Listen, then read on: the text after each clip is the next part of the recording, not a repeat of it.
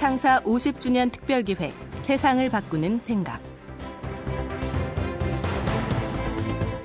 10년, 20년 이후의 미래가 어떤 모습일지 정확히 알고 있는 사람 아마 거의 없을 겁니다. 갈수록 세상이 복잡해지고 있기 때문이죠. 하지만 미래가 아무리 불확실하다고 하더라도 미래를 내다보고 준비하는 일을 포기할 수는 없습니다. 특히 우리 자녀들의 미래가 걸린 교육은 더더욱 그렇겠죠. 우리 대한민국의 교육열 정말 대단합니다.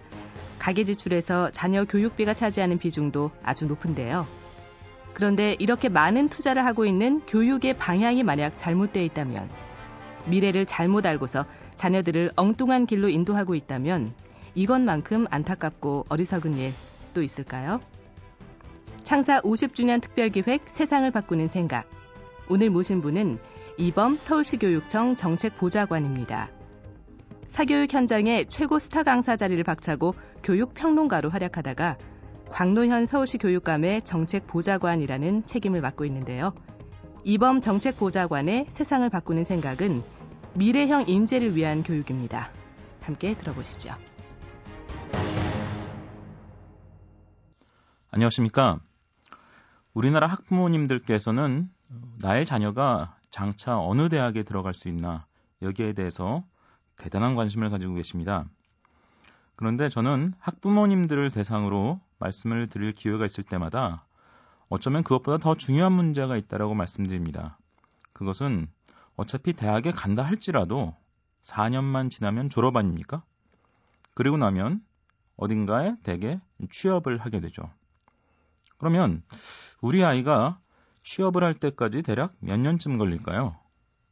중학교나 고등학교에 다니고 있다면 줄잡아 7, 8년 내지 10년 정도. 초등학생이거나, 어, 초등학생이거나 또 그 이하라면 아마 줄잡아 20년 가까이 시간이 걸릴 겁니다. 그럼 이런 걸 한번 생각해 보죠. 10년 뒤나 20년 뒤에는 기업에서 사람을 뽑을 때 도대체 뭘 가지고 뽑을까요? 과거 한때 우리나라에는 입사시험이라는 게 있었습니다. 그래서 대기업에 들어가려면 입사시험에서 좋은 어, 시험 성적을 거둬야 했죠. 그런데 어느 새인가 입사시험이라는 게 없어져 버렸죠. 그 다음에는 뭘 본다고 합니까? 이른바 스펙을 본다고 합니다.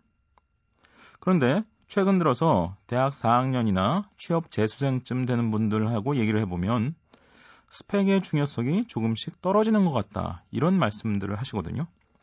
그러면 앞으로 사람을 뽑을 때 무엇을 더 중시하게 될 것인가? 전 크게 세 가지 정도가 있을 것이라고 생각합니다.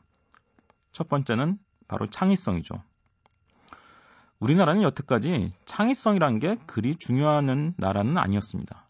솔직히 말해서 창의성 있으면 좋다라고 생각은 했지만 꼭 있어야 된다라고까지 생각하진 않았죠. 하지만 지금은 이제 그렇지 않습니다.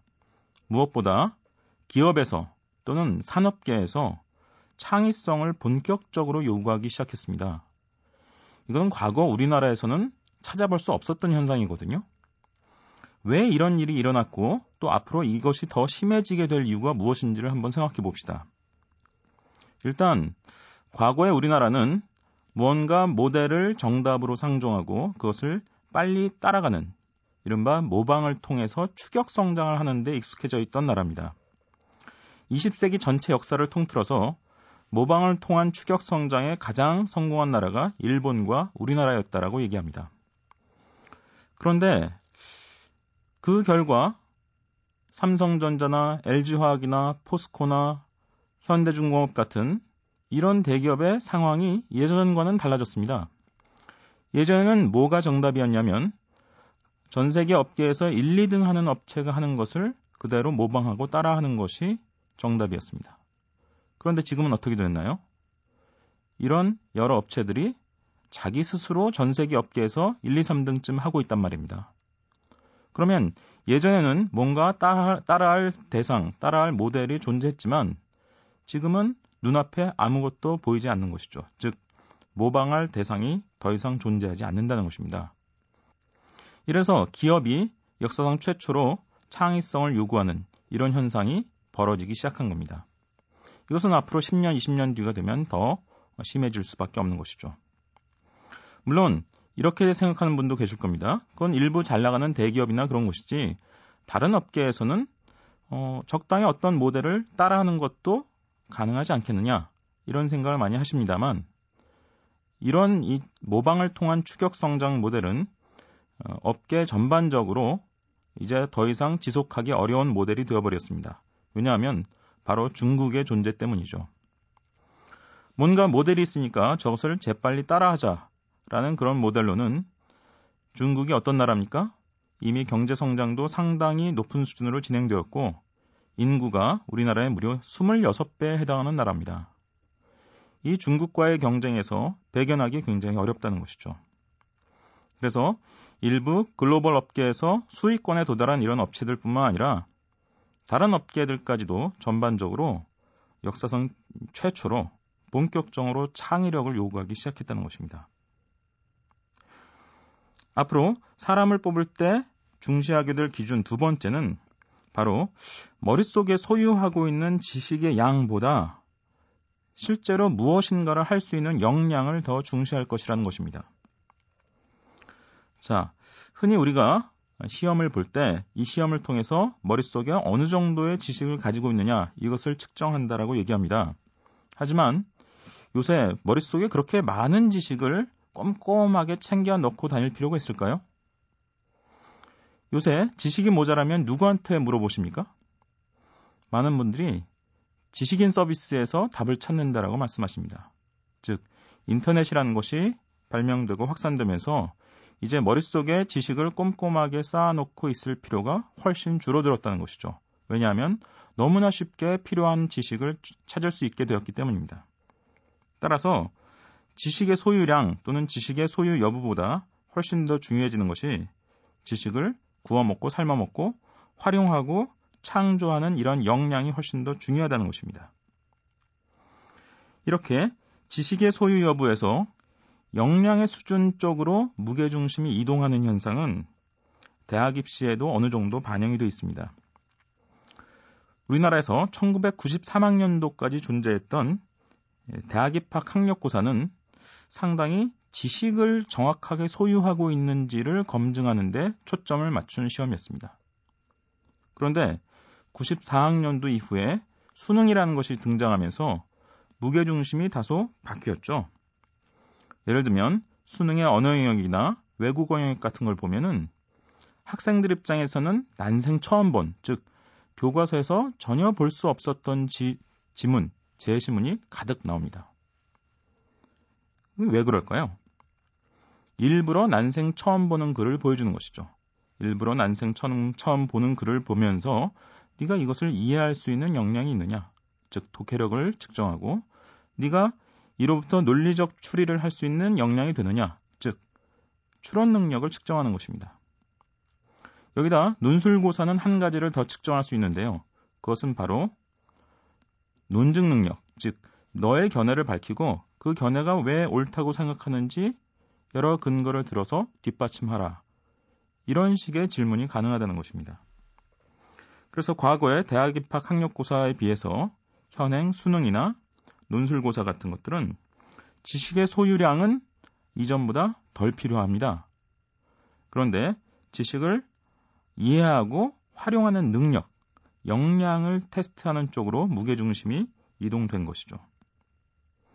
이것은 전 세계적인 트렌드로서 거꾸로 돌아가기 어렵습니다. 바로 인터넷 혁명 때문이죠.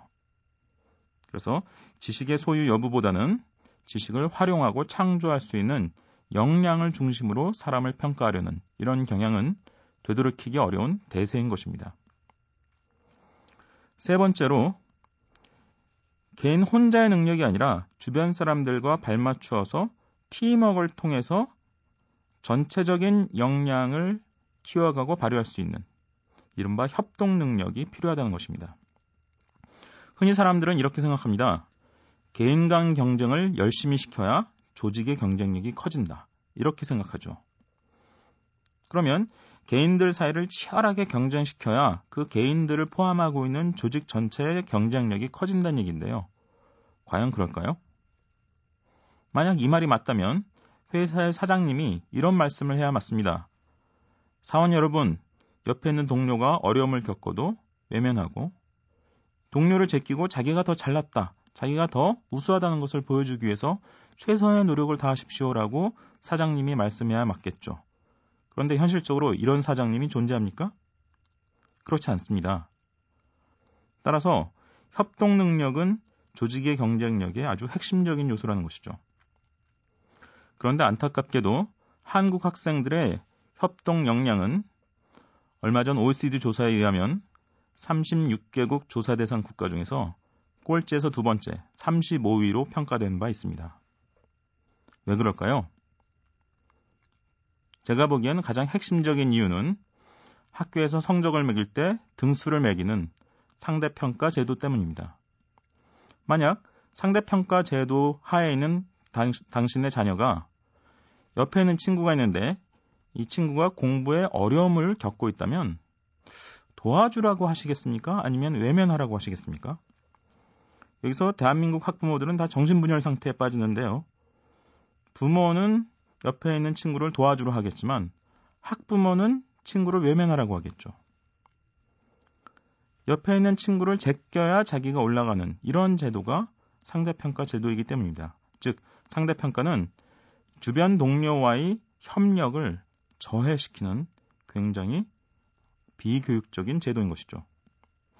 그래서 선진국 중고등학교 어디를 가봐도 상대평가가 존재하지 않는 것입니다. 선진국이라고 불리는 나라들 중에서 절대평가가 아니라 상대평가를 하는 나라는 딱 한 나라밖에 없습니다. 그것이 바로 일본이죠. 어떤 면에서 보면 성적표의 등수, 즉 어, 석차를 매기는 이러한 관행은 이러한 제도는 바로 일본의 일제시대의 유산이라고도 말할 수 있는 것입니다. 그러면 그 많은 교육 선진 국가들이 왜 하필 상대 평가를 하지 않고 절대 평가를 통해서 학생들을 평가하려 할까요? 절대 평가를 해야만 옆에 동료들과 원활한 협력을 하도록 이 학생들을 유도하고 그러한 방향으로 인성을 키워나가는 것이 가능하기 때문입니다. 그래서 우리가 TV에서 요즘 가끔 보게 되는 교육 선진국 중에서 가장 유명한 핀란드를 보면 초등학교 때부터 중학교 연령 때까지 한 9년 정도 동안 줄곧 시키는 것이 바로 이른바 협동학습이라는 것입니다. 4명이나 5명 정도씩 팀을 이루어서 공동으로 과제를 수행하도록 만드는 것이죠. 그러면 이것이 9년에 걸쳐서 자기 몸에 체질이 된 이 학생들은 팀워크, 협동의 달인이 됩니다. 이것이야말로 기업이 그토록 요구하는 역량인 것이죠.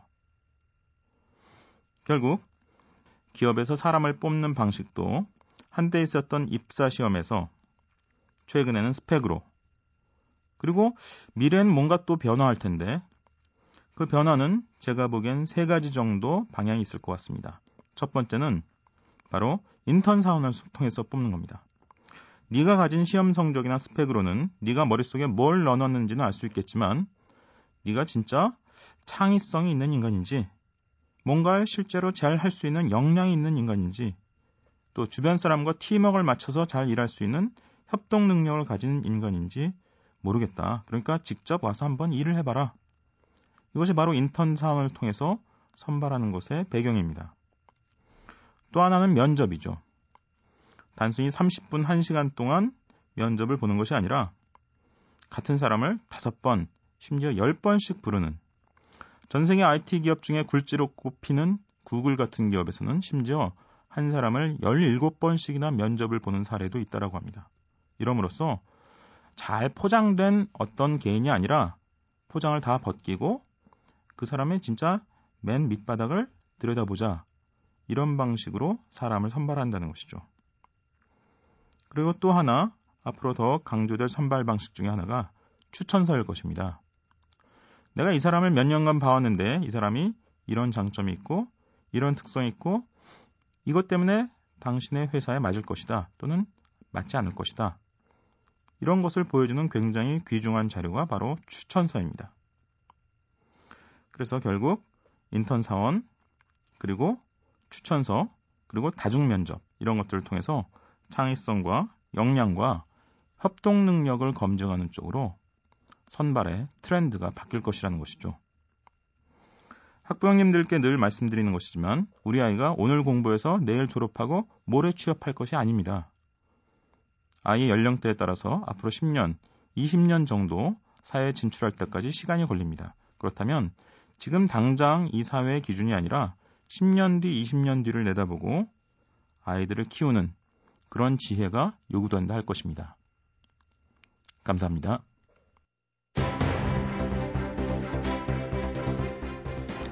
잘 들으셨나요? 오늘 이범 정책보좌관은 미래형 인재의 조건으로 세 가지를 꼽았습니다. 첫 번째, 안개 속을 헤쳐나갈 수 있는 창의성.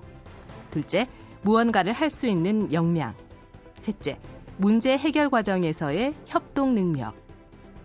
젊은 세대들의 경쟁력이 곧 국가의 경쟁력인데요. 우리 집 자녀는 이런 조건에 얼마나 부합하는지 한번 점검해 보면서 집집마다 미래형 인재를 키우는 산실이 됐으면 하는 바람입니다. 창사 50주년 특별기획 세상을 바꾸는 생각 기획 김혜나 연출 손한석 구성 이병관 기술 신동창 내레이션 류수민이었습니다. 다음 주 이 시간에 또 찾아뵙겠습니다. 여러분 고맙습니다.